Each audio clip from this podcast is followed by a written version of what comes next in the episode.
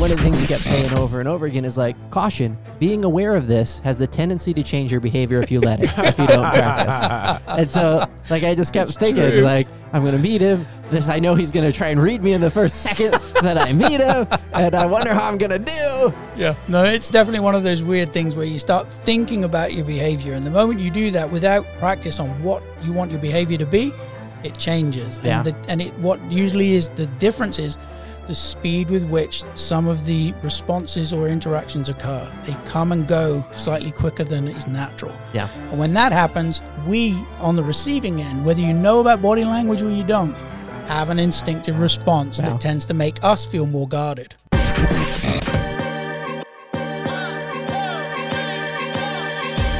Thank you for listening to the Guys Who Do Stuff podcast. Visit guyswhodostuff.com. You probably shouldn't Google that.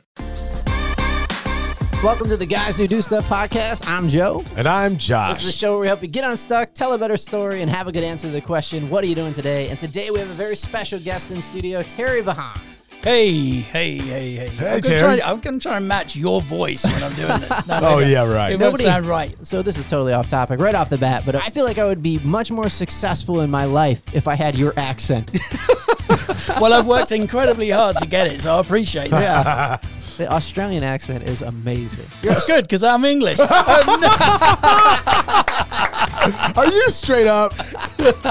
no shit. All right, so let me tell you a little bit about Terry before we jump in here. He was with the Royal Marine Commandos for four years. He spent about 15 years teaching combatives like guns and fighting and different various Yep. fighting styles. Absolutely. And interestingly enough, now, which is what I'm, we're also very excited to talk to you about on this, is you are so kind of switching gears and focusing on teaching courses and helping executives and helping people in business understand things like mastering your body language, the advantage Yep. that you can get from understanding your body language and reading body language in other people and how to add that to your skill set and tool set as a business owner, a business leader. That sounds fantastic. It's amazing. And because we all deal with people every single day, it's amazing to me that there isn't a curriculum already in schools that teaches this as part of the, you know, the, the essentials, the math, the English, all this stuff, because Right. you don't come out knowing how to read. You're so, so supposedly just got to cuff it and figure it out as you go. And of course, there are a lot of pitfalls to doing that and a lot of ways to mess it up. So, body language for me, it's been a fascination for years Right. and it formed a part of the curriculum. When I was teaching the combatives, I love teaching people how to fight. Anything from guns, edge weapons, Muay Thai, kickboxing. It was it was great. Right. But most people are not going to take the kind of time necessary to become really proficient to fight their way out of something in a life-threatening situation. So I always had this underlying curriculum of well, you know what, you should try and avoid it if possible, and here's how you avoid it, and teach them environmental signals or uh, signs from other people, body language signals that might indicate that the person they're looking at is up to no good. And if you can read them and use your smarts, hopefully you don't ever have to fight your way out of something. Yeah, that's fascinating. Now you actually you were on a TV show, right? I was, yeah, a couple of them actually. it's like I keep trying. they keep kicking me out. They're like, no, no, no, no, it's not just not right for you. So the Discovery show is the it was on Discovery History Channel. History Channel. What was that one? so I'm an Australian that was on the uh, right. Discovery Channel. He's an Australian Discovery Channel star. Terry, everyone. So History Channel, yeah, it was on Top Shot, which is a competitive shooting show. Was on for a number of years. Fantastic experience, and it, it's exactly as you might expect. It's nothing as it seems. Equipment was breaking all the time. Firearms wouldn't work. Lighting was down. The sounding, as you can imagine. Okay, we're in this booth and we've got all these microphones set up. Right, we'd be on the range and we'd be shooting, and they'd say, "Hold on, everyone, stop." There's a helicopter about three miles away, and we're picking it up on audio. I'm like, how the hell can you hear that on the, you know, with all the gunshots? It's like, excuse me, you might be pointing the microphone the wrong direction, sir. it could be, but it was it was a great experience. so tell us a little bit about the the company now, what you get to do, what your ideal client is. I go wherever I'm requested to go to teach a variety of different topics. All of it with body language as a foundation. Mhm. Everything from DIRT, dangerous individual recognition training, how to identify a threat as early as possible so that you can avoid it, through to how to be better in front of a camera, how to get up and present and be an authentic version of yourself. Because as you guys probably know, video content is king and you need to be producing it if you're a business owner. It's a way for an audience to get to know, like, and trust you. Yeah. So that marketing trifecta. But everything from that to te- teaching and coaching executives on how to be better when they stand up and they communicate. There's so many different facets to how we come across and how we communicate. So I kind of help with all of them. Everything Right. from avoiding the fight to being better when you get up on stage. So I have to imagine with the with the dirt component of it and the identifying dangerous individuals, the that's more like your security type people, cops. No, People like that. no, no, no. That I tell you what, you'd think so, It's not. but no. My goal is to reach the people that are going to be on the front lines by complete accident when something goes down. So I actually Oh. teach a lot to hospitals, a lot to corporations that have either a component of the public that may be coming through on a revolving door or even the employees. Once you get past about 20, 25, 30 employees at any company, you can never be sure what's going on in their lives right. the extended family, the friends, the divorcees, all of this stuff, all of these are components of, of potential threats. Even the contractors that are delivering services to the building are a potential source of a threat. And hmm although cops, and I have trained them, and judges and security, I've trained all of those, they need to know what Sure. to look for. They're not going to be around when you need them. They're, it's going to be, you know, you, me, the, the, Mr. and Mrs. Smith down the road. They're going to be in Walmart one day, minding their own, grabbing the groceries. And some Muppet's going to walk in and decide his bad luck or his bad life is everybody else's fault. Mm. I teach those people, all of them, to identify that threat so they can avoid it. Yeah. But yes, of course, if I get called from a law enforcement department to come train, great, that's great. But I, my goal is to teach all the people that up until this point perhaps have not considered they are capable of seeing the threat early enough to avoid it. Yeah. Can you tell us a little bit about it without giving away the secret sauce? Some of the things to There's- look for. Well, some of the things to look for. One of the things that happens when somebody's in predatory mode is a reduction in head movement. So when you watch people moving across a parking lot, there's a natural, relaxed sort of fluidity of motion, unless of course they're on their cell phone, as you know the rest of the population tends to be. but there's reduction in head movement, there's a reduction in arm movement, and part of that is because we reduce our movement when we try not to attract attention. Everything kind of shrinks. Now, there's another side to that as well. If somebody's carrying a weapon and it's concealed, everybody thinks it's cool because of Hollywood just to stuff the pistol down their pants, no holster. They don't think about it. They haven't trained. Yeah. Well, if they move too much, firearm's going to slip, knife's going to slip, hammer's going to slip, whatever it is they're using on that particular day. So they reduce movement in order to not risk losing the said tool they're going to use for the attack. So there are all these different components of movement that change just on their way to a building. Yeah. That's the first thing. Now, the other thing is, are you looking? Because most people are not that attentive. We've got Sure. so much going on in our lives. So I balance my curriculum of all these signals because there are 21 different body language signals that you should be looking for, along with the science um, and the psychology behind being attentive. Yeah. So that you can so you can notice it or at least give yourself a chance. There's so many applications to being a student of what you're a student of or mastering the skills that you're talking about, I have to imagine. Let's talk a little bit about what it is to kind of master that skill and what benefit it brings to somebody who's learning how to present, even just network. Like you're out and you're talking about your business. Well, isn't that an interesting challenge? You Yeah. want to go into every situation being an authentic version of yourself. Right. Both of you have an authentic way of behaving when you meet somebody for the first time. Right. The person that builds rapport the fastest is the one that can put themselves second to a friendly approach, who can put their own guarded behavior to the side long enough to extend the olive branch of, hey, it's great to meet you. Hmm. You have to be authentic. You, you can't change your behavior to the degree that you start coming off as being too contrived. Like Right. everything's too controlled because that, that way people won't trust you. So it's not so much a formula like do these things. It's you have to be authentic. Yes. Now, there are some things you could do. For instance, perhaps one of the things you could do on a very first approach is to lift your eyebrows up as you approach the individual you're about to say hi to. Hmm. It doesn't take much a second, two seconds, three seconds, just a little raise. But that lifting of the now. It's eyebrows. oh, it's working. Josh has got it. yeah, once you start thinking about your eyebrows, they'll be all over the place. but if you lift them up, don't wiggle them because it'll get weird in a hurry. if you just lift them and open your eyes up, that's the opposite to a threatening sign. You know, if you were about to attack someone, your eyebrows are going to furrow. They're going to drop Yeah, to protect the eyes. The eyebrows going up says, "It's I'm pleased to meet you. I recognize you, and I have no intention of attacking because here are my open eyes to make you feel relaxed." It's such a simple thing to do. Now, Yeah. would it take a little practice to make it natural? Yes. Right, because I mean, being aware of it, I get to see myself trying to practice this, and next time I'm like, "Why are you so surprised, sir?" yes, and it's ironic because guys are the worst at this. Because when we approach someone for the first time, I hate to say it, boys, but we have ego in the way. We're measuring up whether this person is a potential threat, and Yeah. how do we, you know, measure to to them? And Yep. there are all these different factors that play into it. And we all got that friend that's like sizing everybody up to be like, "I think I could take him in a fight." Exactly. yes.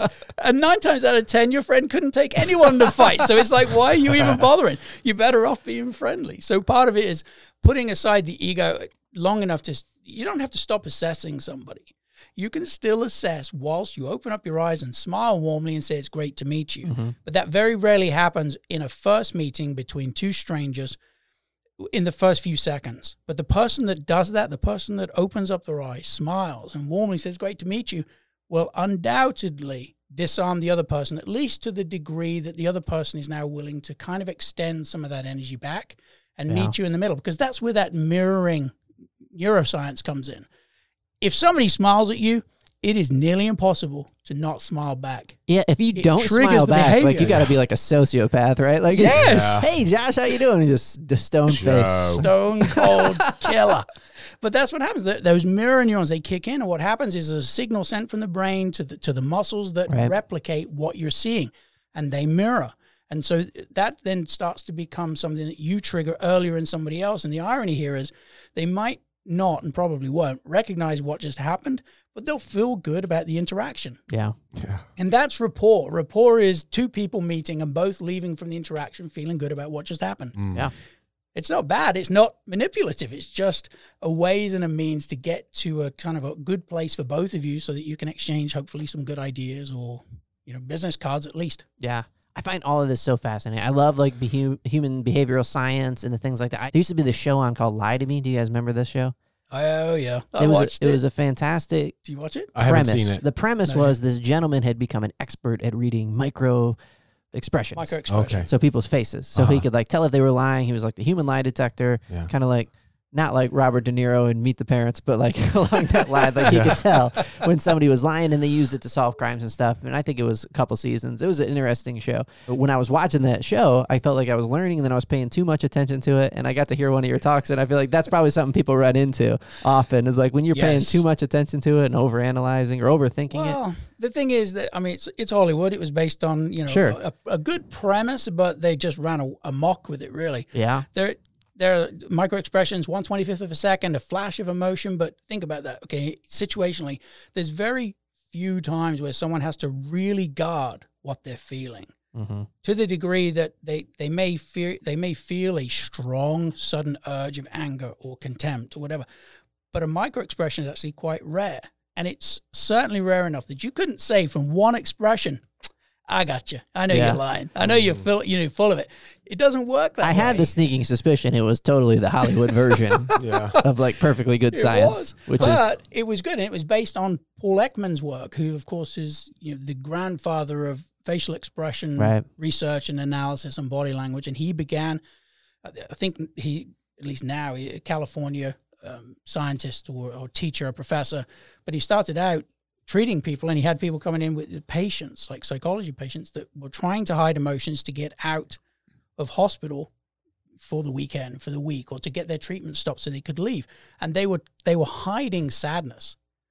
And when they went back looking at one of the patients that committed suicide after they left, they found in one frame a flash of sadness hmm. during one of the questions where they asked, Are you feeling okay? How do you feel about your life coming up? And so there was a micro expression flash that needed to be subdued or or hidden from sight to facilitate this patient getting out. So then they're like, well, there has to be something that to- would have told us if we'd known what to look for, and that's where that whole thing began. I had a friend in New York when I lived there who photographed celebrity events, and she said, "I remember uh, the day after Heath Ledger had accidentally overdosed, or however it, he passed." But she said, "Oh, I I remember editing a photograph of him the day before he passed that was I'd taken at an event two or three days before he passed, and he looked Oh, so sad when I was editing the photo. I had this gut feeling Something was wrong. something was wrong in him. Hmm. Yep. But that's a that's a lesson for us all because you know very often with these attacks and these people that you know go off the reservation and suddenly just shoot the place up, there's often all of these little telltale signs where they either feel ostracized or they are ostracized. They're on the outskirts and nobody's really looking anymore. Because one of the things that we all fall into the trap of doing is when we meet someone and we make a judgment call about that person, we very rarely revisit reassessing that individual. We just say, I know you, I know who you are, and we don't revisit. And the problem with that is we're not paying enough attention later on to see the signals that might indicate this person is not quite with it, or they're depressed, or they are Yeah. withdrawing. We don't notice. And of course, the other aspect is we're also bloody busy all the time. Reaching out to say, hey, how are you? And really meaning it is hard to do mm-hmm. because what are you afraid of? They'll tell you. Yeah. You know? Yeah. We've all been guilty of that. Like, how you doing? And the answer's not fine. And you're like, you want to like, hey, listen, I don't know if you understand Yes. the cultural norms, but I was just asking and you were supposed to say this and it wasn't supposed to turn Yes. into this 25 minute conversation about, you Yeah. know, But there, you see, and that's exactly what happens. You do. You you say, you, "I asked, but did you really have to tell me?" but that's part of being emotionally adept at reading the signals and and then knowing, Yeah. okay, right now I don't have time to ask you, but this afternoon after lunch, you know, when- we leave tonight, we'll go grow. Mm-hmm. that's such a better way to do it. Like, hey, I'm crazy busy right now. I want to, Yes. I want to catch up. Want to catch up? I got a time. Let's schedule. it. Let's talk. Yes. Yes, but you have to see the signal to know to ask. Yeah. And that's one of the things that I love about teaching body language is to get people in tune with that so they can. So they can Mm-hmm. adapt whatever it is they, they're going to do to the circumstances and make it fit their Right. agenda. So earlier you mentioned that you were always a student of body language. I'm really curious as to what was going on in your life and what were the circumstances and situations to when you thought, I'm going to make this transition and just focus on this because I think this is going to make a difference in people's lives. Well, I think Was there a catalyst me- that led you there? Yeah. Well, there was a catalyst that got me interested in body language. And growing up as a kid, I had a volatile father who was violent. And he wasn't that violent. I've heard plenty of people with worse childhoods than mine. But he was volatile enough and unpredictable enough that I knew if I wasn't paying attention to the signals he was giving off, I might miss something. Mm. And then the emotional impact of having him go off on me for whatever reason was substantially greater. So I always I was always attentive. Now I didn't realize at the time, but that was a front row seat to a really good training. Well, I didn't think much of it. I went through the military. I actually managed to get myself on a human behavior and body language course while I was in the military as well. And then when I got out, it was a hobby. I just liked learning it. But I was learning it at that point and studying it because A, I was really curious about it and it fascinated me. But I was also passing on some of that information to my students that I was teaching combatives to, like how to fight your way out of something. Like, well, you can. Sure, go ahead and train. Well, what about if you could see it coming sooner?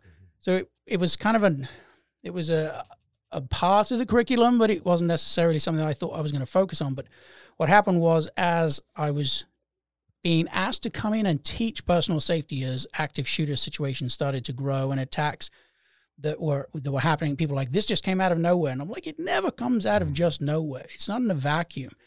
People were saying, well, we want to learn what you can teach us, and I would come in and teach that curriculum rather than how to fight your way out of it through those presentations, Yeah. people would come up at the end and say, I love the way you presented. You were so relaxed and so authentic and, and funny, or whatever they would say. Right.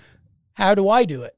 I'm like, well, try this and try that. So then another curriculum was born. So it wasn't necessarily I went from this to this, you know, quick Yeah. change, I- but it evolved. I've heard similar stories from people in different fields. And do you find it's a lot more rewarding now that you're treating the actual disease instead of the symptoms? Do you find is that kind of a comparison that you like put between no, I the think two? that's a great comparison. And yes, uh, you know what? I enjoyed both. I Yeah. enjoyed teaching people how to fight because uh, growing up with my old man as a role model, I hate bullies. I hate people that feel like, oh, I can subject you to something I want you to do, regardless of how you Yeah. feel about doing it.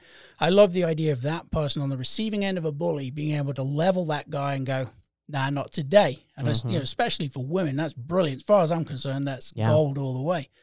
I think that's so true. Do you guys believe that like there's a big emphasis now on no bullying that I feel didn't exist when I was going to school? What are your guys' thoughts? Do you think it's getting better? Bullying? Bullying? There's certainly an awareness of it that there didn't used to be. Like it's, but I'm not certain that it's. I don't think any the awareness different. means it's better. I mean, ah, gosh, isn't it like a, just a human hierarchy thing and that sort of angst that comes with puberty and all that, and you get the hierarchy of just you know their father treated them this way, and they're. I mean, would you say it's going away, Mhm. Terry? I don't think it's going away. No, and I think there was just an incident in my subdivision where kids were getting off the school bus. They got a little fight club going on. No, Yeah, so they were getting off the bus, like 30, 40 kids. Two would jump in the middle and off they go. And one kid challenged another kid one week. And so the you know cops are having to be. I think it's always Hmm. going to be there. The only way to stop bullying, unfortunately, is often to stop the bully. Now, of course, you have two approaches, don't we? We have the naughty kid syndrome, smack them on the wrist, tell them to the teachers, you report to police and all that stuff. Or you have some kid that decides not today and punches him in the nose. I think the trouble is now we end up in a situation where a kid gets bullied long enough Yeah. they go home, they pick up the nearest Yeah. weapon that they can use, and they go back into school, and everybody gets some. so that's a victim. Every oh yeah, that's a victim of a bully. Not a lot of times they're Correct. receiving. Yep, They don't know how to. Yeah, they How- don't know how how, to you- handle it. Yeah. How would how were you told to handle bullies, Josh? my dad was uh, old school. He just said he just said say not today and give him your. You just punch him in the face. Stand up for yourself, son. Wow. Don't turn the other cheek. Show him what you're made of. I think that was such a common parental thing because I heard a very similar thing. Like, don't Mhm. throw the first punch, son. But like, if End somebody it. is bullying you, right? End it. don't End it. don't be anybody's doormat. That's, Yeah. It's the same kind of thing that you're saying. To stop a bully, sometimes that's what's necessary. And I wonder what parents today are telling their kids. I mean, Yeah, what do you think about this whole turn the other cheek thing? I know it comes from the Bible and Jesus said it, but it seems to be like so, easily taken out of context, right? Yeah. Like we keep turning our other cheek. I mean, it's like, what are we doing? I think Yeah. it is. I It's think like- it's very easily taken out because in the context when that scripture was shared, Jesus was saying, "Turn the other cheek when it's for religious persecution." If they are persecuting you because you're a follower of me, turn the other cheek. He was not saying if somebody punches you, just offer the other cheek because somebody's being a jerk. That wasn't the context that was being shared there. Isn't that an interesting contrast, though, between those two ideals? Because to me, if you've been persecuted in any way, Mm-hmm. you happen to be the smallest kid in the classroom, or you happen to be the kid that's different, and some other kids decide, okay, well, you're going to be the entertainment for me for the next three weeks. I grew up, especially with my upbringing, I went to school mad. Like I went into school angry because I'd had a bad night or a bad morning or mm-hmm. something had happened. And then one kid had crossed me and he'd get a push or I'd get a shove from some kid, you know, two years ahead of me. And it was on like Donkey Kong. So I went all the way through high school scrapping. If somebody even looked at me slightly wrong, I'm like, really? You want to go there? Because I had this undercurrent already of that of that anger. But I don't know what kids are being told now. I know what I'm telling my kids. I'm like, if you get put in a position where you cannot walk away, it needs to be ended. It needs to be ended quickly. Yeah. That's a tough thing to try and educate a child to understand, or even a teenager, or even an adult, really, because there is a point of no return where the situation escalates to, I believe this. Like, we talked to CJ, and CJ wrote a book called The Badass Guide, where she was wrote a book to talk to about how to be aware of a situation as a female where you can prevent yourself from getting abducted or put into a situation where you get taken advantage of.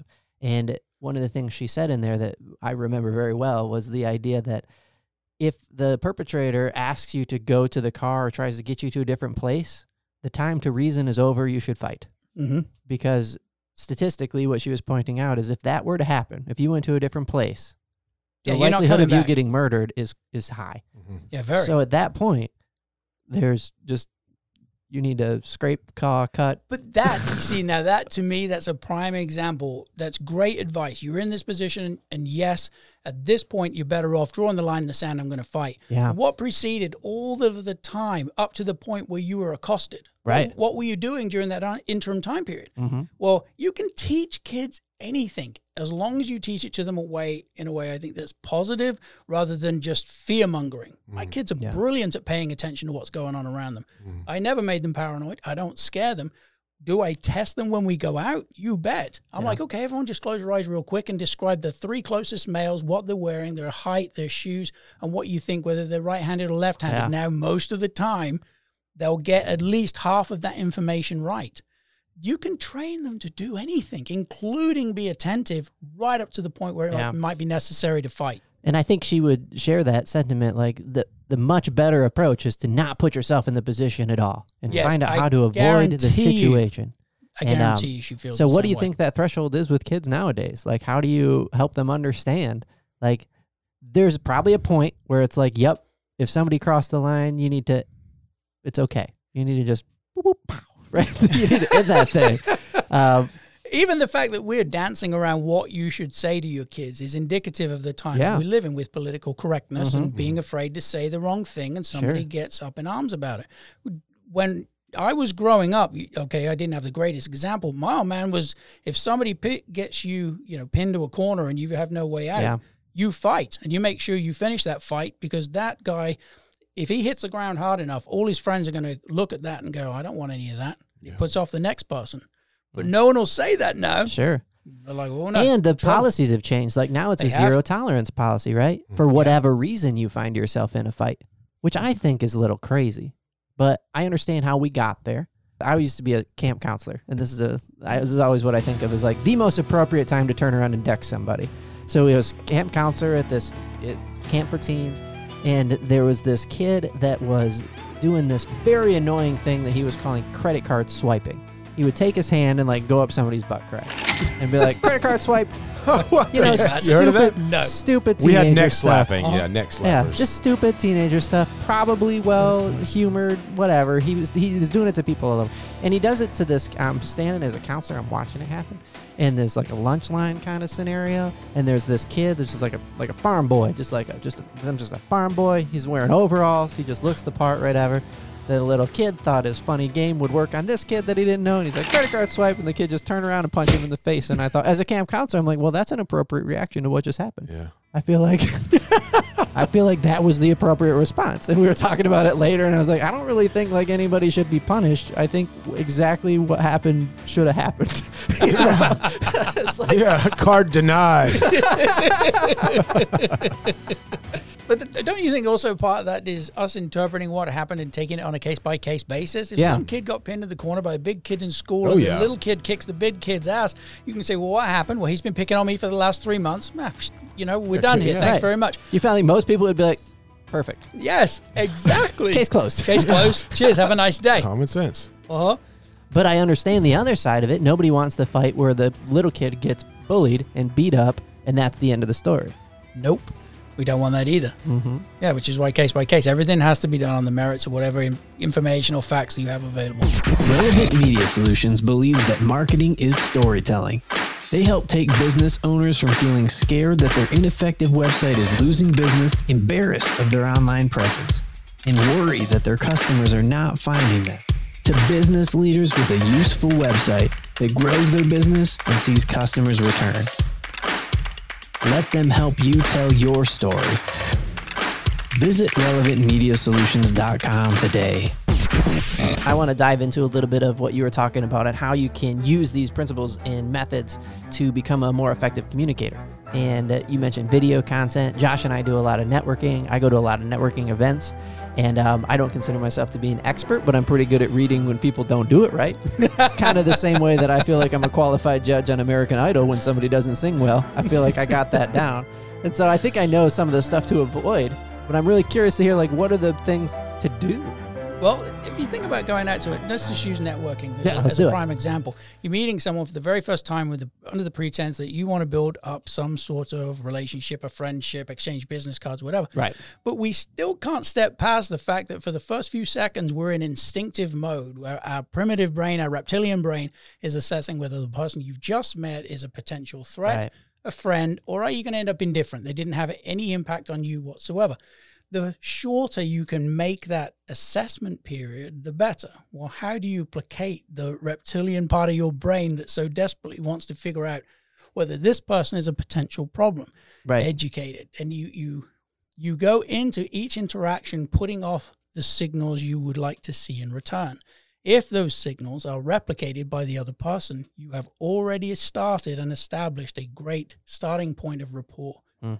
but you have to you have to kind of set aside what your instincts are telling you to do which to be guarded and we have a default set of indifference to somebody new that we meet we're waiting we're measuring them are we going to Yeah. like them You got to And that's probably a bit self defense mechanism. It is absolutely it's self defense. I mean, our current brains and their size and, and weight and the way they are right now, they're five hundred thousand years old. But the reptilian part of the brain, that's millions of years old. You're not fighting that. It's funny. I had a group that I spoke to recently, and one of the women she's like, I do not approach every interaction with somebody new worrying about whether they're gonna they're going to attack me. False. I'm like, yeah, and I'm like, no, You're not aware that you do. Consciously, no, you're not. You go into it wondering whether this is a good business relationship for you or not. But your reptilian brain is way ahead of you in assessing whether this person's a Mm-hmm. and there's probably a lot of variables there too. Like if she only networks in places where she feels safe and the people have been vetted somehow, et cetera, et Brilliant point. Absolutely. Because I go out to different these on like nighttime ground. nighttime networking events and Yeah. like some bar somewhere, like, and I've never met these people before. Yep. Like, I totally understand, but I never heard it articulated that way. That's such a good point. You have to overcome this kind of instinctual moment quickly so that you can actually get to see if there's a meaningful relational connection there. You know what? If you can't overcome it, at least acknowledge that it's there. Yeah. If you know it's there, there are workarounds, but Yeah. you have to at least know and understand the, f- that at a fundamental, basic level, your brain is designed to figure out threat, friend, or foe. you Yeah. know, and and then to be indifferent if the if it doesn't come up with either one of the friends or the threat um, situations, and it, and it moves on. And we have this indifferent response to people that we don't necess- that don't necessarily impact us emotionally one way or the other. I sometimes say that you're often better off having a bad first impression. At least you had an impression than leaving no impression at all. Now, of course, yes, if you can maximize how effective you are, there's no reason why you should walk away from an interaction Mhm. that didn't go well unless you chose to change the course of that interaction through your own behavior. Yeah. So I love that we have an expert here, and instead of just asking like for some tips, Josh, are you cool with just like because you've met us a couple times? We we met out front, we shook hands, and I just want to know what you thought. Oh, he's gonna read us. This is great. Yeah, All right, let me start with Josh. you've been you've been talking to us for a while. We'll put that radio voice aside for just a second. oh shit. So you have you know your energy is actually really good, and you have a you're confident enough to be able to look someone in the eye and smile warmly. So for you individually, I would say don't worry about lifting the eyebrows, trying to present a friendlier version of yourself necessarily. Now, when we first met, which was at that event, you know, a week or so ago, you were a tiny bit guarded, but everybody is. That is that is not specific to you. You had a one to two second instinctive response to me, which meant that as you smiled, you were still no blinking, no breathing, no swallowing, just for those few seconds while you assessed. You decided in that one or two pocket. seconds, I think I like you. You were still on the fence. You wouldn't have jumped straight in like, oh yeah, definitely like that guy. Yeah. It was just enough to be, okay, I think I could. I think that guy, I think we can get along. And when the minute that happened, your face softened up completely. Huh. There was none of that. I'm in the middle of a school Hmm. report kind of concentration, but your eyes still smiled. And you can, as guys, if you don't and aren't comfortable raising your eyebrows, Yeah. just smile with your eyes. You don't have to get goofy with it with a huge cheesy grin every time you meet someone. Have a twinkle in your eye that says, I'm interested in you. Yeah. I want to hear about you. Tell me. And the other person, believe me, though, they will. Yeah. Now, the interesting part for you, For Joe. Switching to me. Uh, uh, this is for Joe, everyone. Oh wait, hold on. I want to talk Joke, about. I want to verify what he's saying for a second. Yeah, yeah. Josh is totally that kind of guy. He's very genuine and he's very caring, and he really is interested in what people have going on. So I think you nailed it. okay, that's good. Huh. That's good. Interesting. But the eyebrow use could I could bring it down a little bit. Oh, I didn't hear him say you should not do mm. the eyebrow thing. No. He I said just- you might not need to because Oh, I might not need to You might because not I've need to. got it. You, I- you have a smile, and that's all a lot Yeah. of times it takes. With guys, we're so guarded in the first few seconds. Yeah. A lot of times, and of course, I know people listening to this can't see, but there's that stoic, what I call the RBF syndrome, the resting bitch face, where they, there's there's no there's no emoting, there's no emotion in the Yeah. face. It's just deadpan while they figure out, well, do I like Sure, you? sure. Well, all guys can do that. Yeah, yeah. The Donald They- Trump face. Yeah. It's just flat. It's Yeah. it's sort of dead. Well, Yeah. emote something. Give the other person something to latch to, and that smile in the eyes, just a softening of the "I'm interested." That's gold. That will in, nine times out of ten entice the other person to to speak and and to be warm and receptive to your interaction. Well, I appreciate the, uh, your insight on me because so that lines up with what I've observed about me throughout the years. Is that you know I've got the goods, just chill out, trust, trust that it's there, Yeah, and don't try too hard. Absolutely. There you go. Yep. On Ah, to let's Joe. me. you already knew about the body language. And That's when right. somebody already knows ahead of time that I was hoping meet, you were going to say this because I watched your thing and I was super aware of everything I was doing when I Yes. met I you. know, right? All right, And so go ahead. that when people know that they're going to meet someone and they've already heard or learned about they change their normal baseline behavior and how that tends to come across often is a little wooden the timing's not quite right when let's say for instance we were in one of my dirt courses and i'm teaching you how to uh-huh. recognize a psychopath or a sociopath. One of the things is the timing in what they do tends to be just a little off kilter. It's not quite fluid enough. Hmm. A genuine smile tends to arrive and leave the face quicker because it's not it's often not felt emotionally. It's just a contrived version of the smile they know they need to provide to blend in the same thing happens when someone feels self-conscious it's not because they're a psychopath or a sociopath Right. it's because they feel self-conscious and so some of their internal emotions end up being muted and when they're muted the timing's a little off which is why there is definite value in practicing being comfortable with yourself Yeah. regardless of who you meet even if you think the person you're about to meet Yeah. can see and notice everything Because I, I was anticipating asking this question, and I thought That's because I funny. watched I got to watch one of your your one of your talks, which was fascinating and really good, by the way. Thank you. And I thought one of the things you kept saying over and over again is like caution. Being aware of this has the tendency to change your behavior if you let it, if you don't practice. And so, like, I just kept thinking, true. like, I'm gonna meet him. This I know he's gonna try and read me in the first second that I meet him, and I wonder how I'm gonna do. And I just. Whereas I don't feel that when I meet nope you know, the gentleman who was in here before you, for example. I wasn't as concerned about whether he was going to read me. Uh, that's awesome. Yeah, no, it's definitely one of those weird things where you start thinking about your behavior, and the moment you do that without practice on what you want your behavior to be, it changes. Yeah. And the, and it what usually is the difference is the speed with which some of the responses or interactions occur. They come and go slightly quicker than is natural. Yeah. And when that happens, we on the receiving end, whether you know about body language or you don't, have an instinctive response Wow. that tends to make us feel more guarded. What an interesting juxtaposition that there's a ton of value in learning and educating yourself about body language. Yes. And yet knowing it, if you're not careful, can jeopardize like your interactions with other people. Yes, again, you do. De- you definitely go through a period where you become very self-conscious. The funny thing was about getting up to teach body language when I first started. I was I was let off the hook a little bit because I was only talking about dangerous behavior. Mm-hmm. So I had some latitude to be myself whilst I delivered this information. I wasn't concerned that my behavior might be misconstrued as dangerous when I spoke. Yeah. But as you become and and as I became more proficient at speaking and being asked to do different things outside of teaching people how to recognize dangerous individuals, I started to become much more self-conscious about how I spoke. Especially when I had a couple of executives come up and say, Hey, we want you to teach our team how to be like this, like Yeah. you, authentic. And I was like, Yes. And then I'm like, How am I? You, you have a moment. Then you start analyzing what you do. And then you do it in front of people. Yes. Which changes stuff. Uh, it was it was awful. Like, and I and it felt awful for quite a while. Yeah. It took quite a bit of practice. All the compounding things. Yeah. To get me back to being normal again, and I'm like, okay, great, I'm past it. And but that's what happens with people when they first Yeah. start learning how to read it. You get self conscious, and then eventually you get past it. One of the things that I really appreciate in your talk, and I want to talk about a little bit more, and you actually mentioned it earlier when we were talking about the dangerous situation scenario, and you were like, it's probably not just one thing.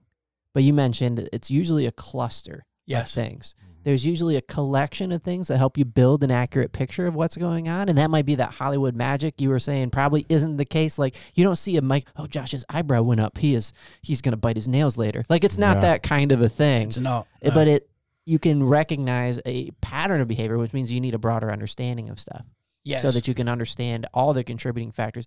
I equivalent that to something that makes me think, oh, this probably isn't BS, because that's like the context of the situation. yes. Because Yeah. everybody has quirks. Like you were saying, there's a Mhm. genuine way that I am when I'm being genuine. And when we first meet, you don't know that yet. Nope. Just like you didn't know that about Josh. And when Josh got to say hi to you, he'd already met you once. So you got to bypass that stuff. Yeah. And um, just there's so many layers to it that makes you, if you want to actually make good decisions or good inferences that could be useful and help put other people at ease and help establish trust, then you have to be smarter than just like you know people lie when they look up- down and to the left. Is that what it is? You hear? Is one of the Oh, common things I hear. Yeah, no, I can't stand all that stuff.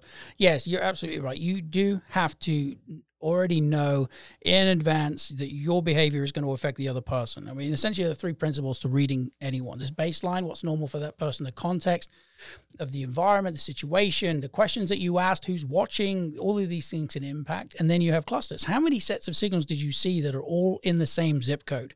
Well, then you're onto a behavior that you can sort of relatively uh, um, be assured you're right. You know, you- you've seen a group of signals. Now, if one errant signal said, well, no, you just stretched in your chair and reached back to pop your back. You've probably been sitting in that chair on and off for hours. Yeah. Well, if I were to just say that that one signal, you backing away in your chair to stretch your back, was It's like, indicative of I can take behavior, that's a ge- it's funny. It's a gestural retreat. It's backing away from what's happening, but it had no bearing on this situation. It was you being comfortable. Right. The context was oh, you just want to stretch in your chair. Yeah. Well, if I was to just take that one singular signal and say, "Oh, he just backed away. Yeah, he's nervous. He's not interested. He's not have to say." interested. You know? Exactly. I could infer anything I wanted. Right.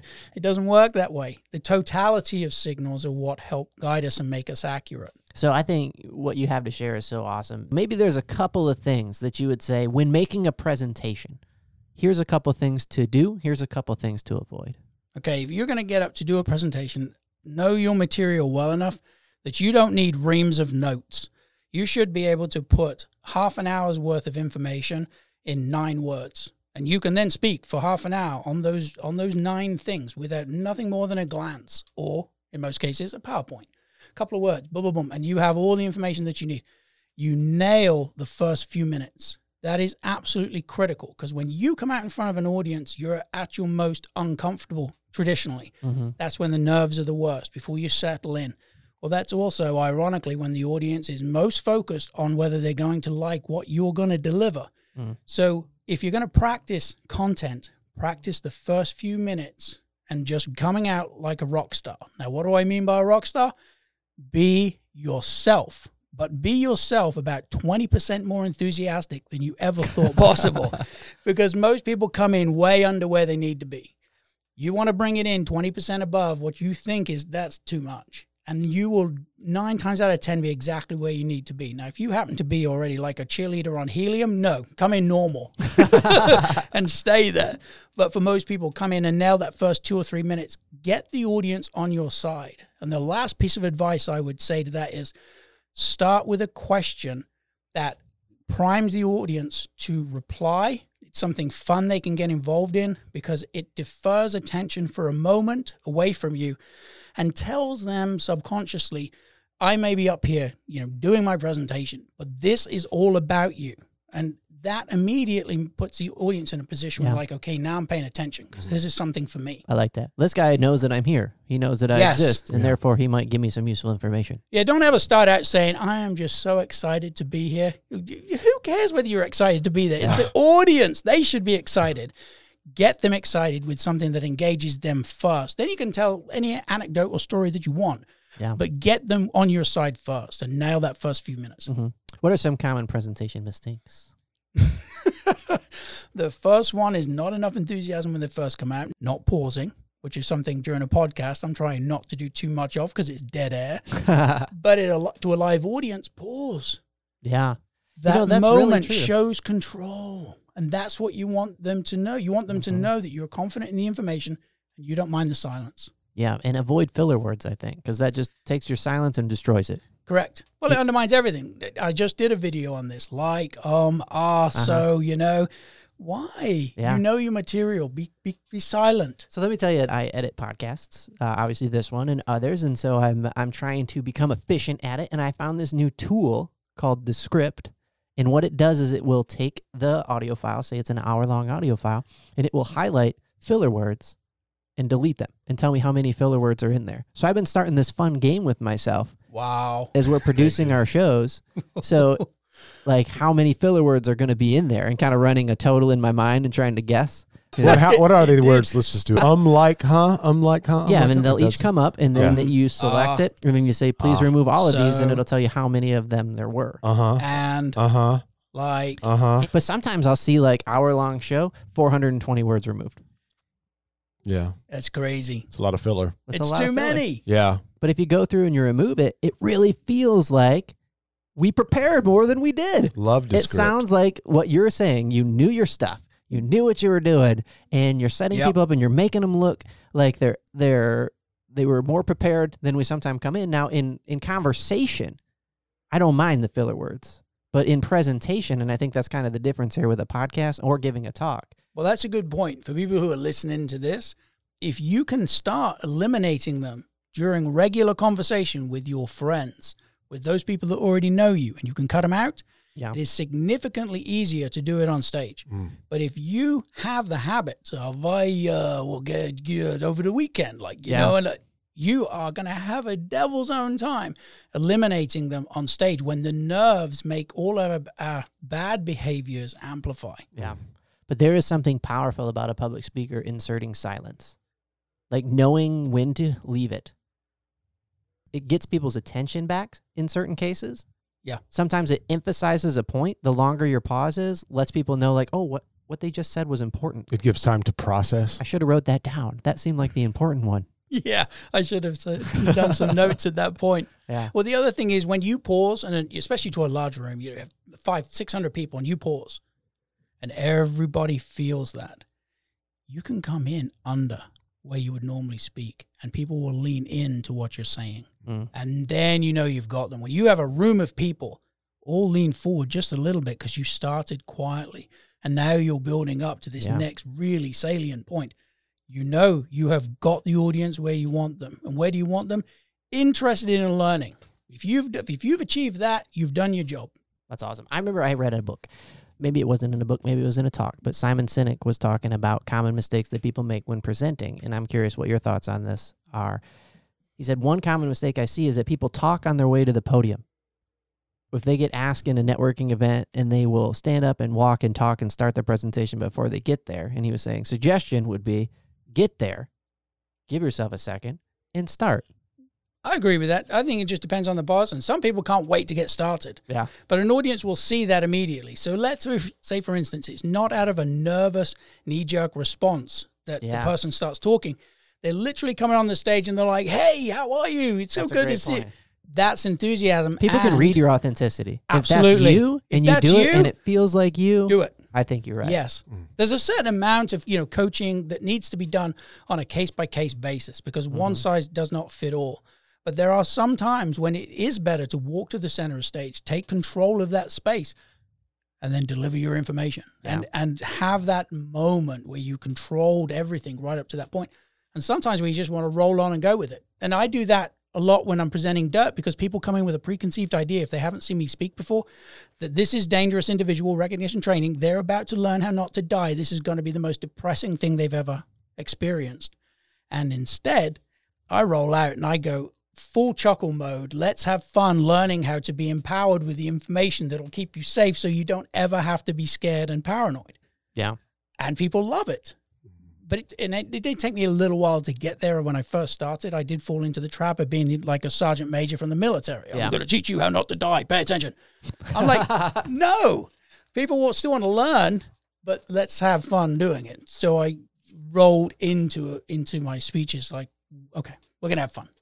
So back to the whole networking thing. So you do that first thing. You've got to be aware to as fast as you can. What are some of the things that you notice when you're out networking? You're like, ooh, they probably shouldn't have done it that way. I think that generationally, as the the older the older folks that are networking, they tend to be firmer with the handshake. They look you in the eye. They take mm-hmm. that pause.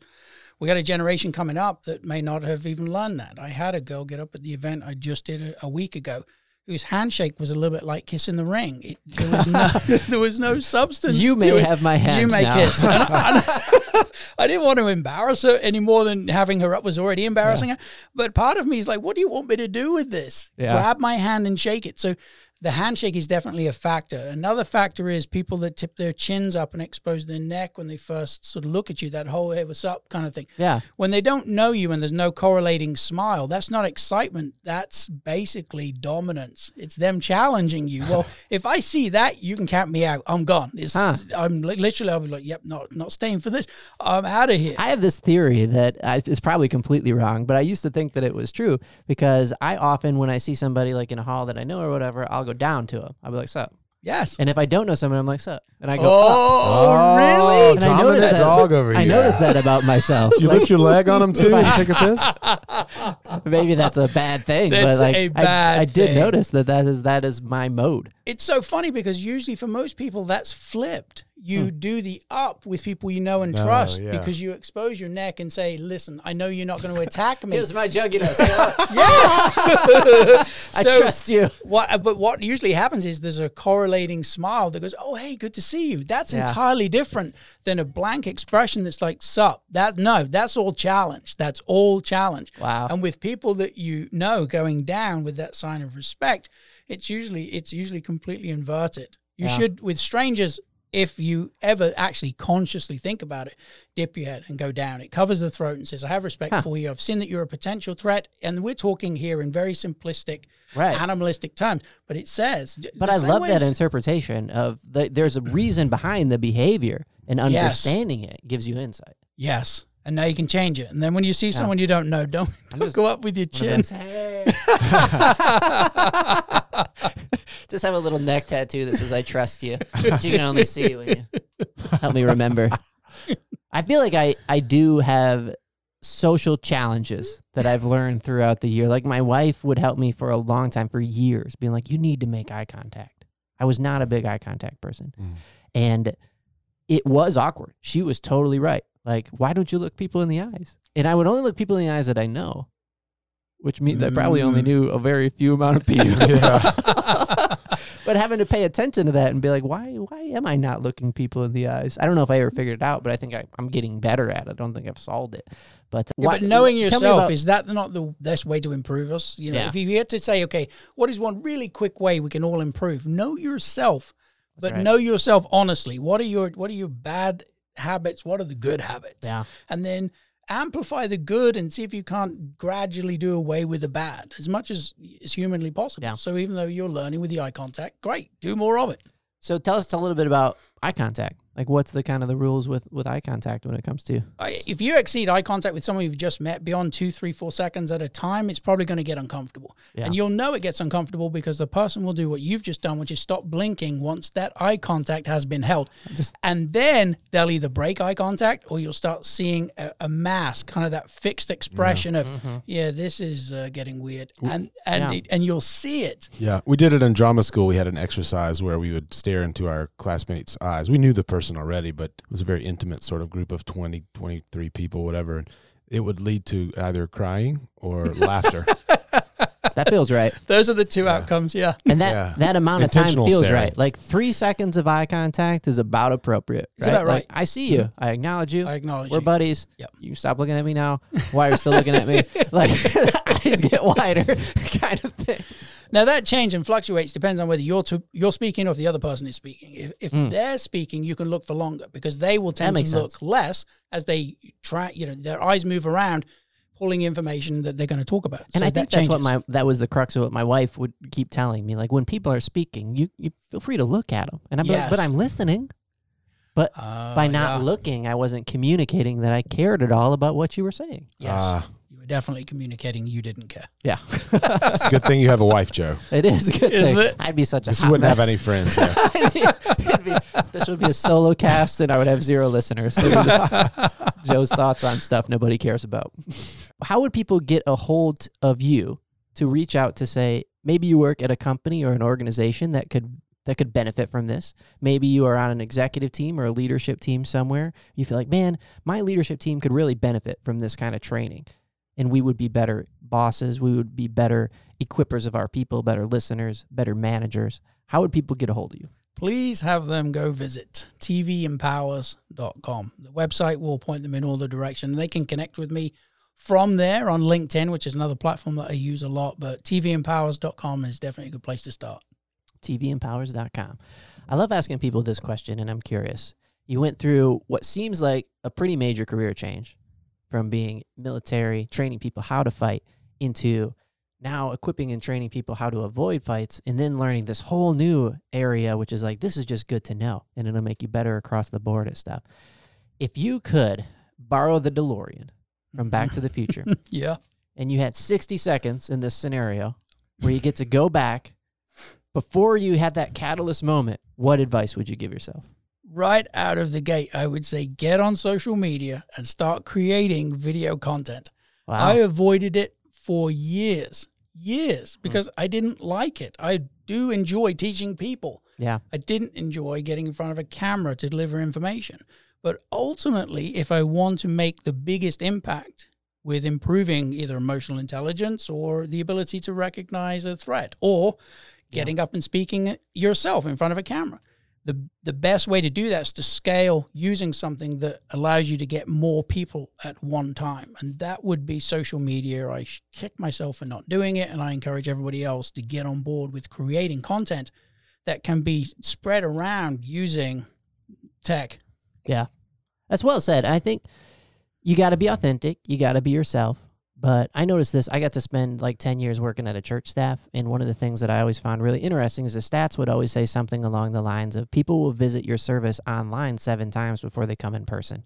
Yes. And I think as a business owner and somebody in your realm who's doing teaching and education and idea products and getting them out there, people want to check you out before they come check you out. Yes, they do. And that's what better way is there for someone to, first of all, experience you. Okay, do I like this person?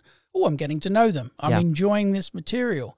Now they trust you. And that's the thing. You're ultimately in the goal, whether it's at a networking event, meeting someone for the first time, or putting content online. They need to get to know you so they can like you, so Yeah. they can trust you, so they want more of whatever it is you have to share. And one more thing, this I really appreciate about this about you. At no point in the conversation or the talk that I heard was this information presented as a way to get ahead, a way to No. manipulate people, a way to get what you want out of a situation. But it came from a place of knowing yourself. It came from a place of putting the other person at ease. And how do you really establish trust and see if there's a relationship there? And I really appreciate that. No, it's. I think people see through it. We, they may not have any body language skills in the world. They will see through phony in a heartbeat and That's run right. the other way. We all can. Everybody can. Yeah. So don't go there. Just go from a place of I can't wait to find out more about you, not because you're working them, but because you really want to know. Right. And then you can establish a relationship that will ultimately uh, pay dividends down the road, in- far in excess of anything you can, you know, air quote manipulate. But the more I learn about being successful in business, the more I learn the importance of active listening. And this is such, it's right up that alley. Yeah. Such a great approach to active listening. If you were to come in and do a workshop, it might be two hours long, three hours long. Yeah, as long well as long as I can get you. No, As long as- it's one of those things. People are like, "Are you upselling me?" And I'm like, "No, it's going to cost you exactly the same amount if I do a keynote or if we're here for six hours." The reason I like the extended workshops Yeah. is because the more immersed you can be in the material, the more interactive I can make Mm-hmm. it, the greater the likelihood you can actually implement the changes once the training has happened. So if you're a part of an HR team or looking to book guests like Terry, be sure to check out his website. And I actually got to listen to one of his talks because Josh shared a link with me. I, and he went and saw you in person, and like I think he called from the lobby. He's like, Yeah. "I got to talk to this Yeah, guy. yeah, this was- guy's going to be a great guest. Yeah. you're going to want to hear great. this That's how kind it of happened. stuff." Yeah. Thank uh, you. That's Very inspiring. So I appreciate can't it. recommend you enough. Cheers. You guys have a great afternoon or evening, Wherever you are. wherever it is. Peace out, people.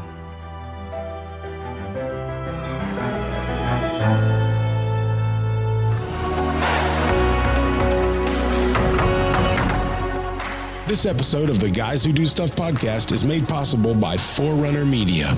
Forerunner Media is a creative agency helping you reach your strategic goals through content creation for social media and other platforms.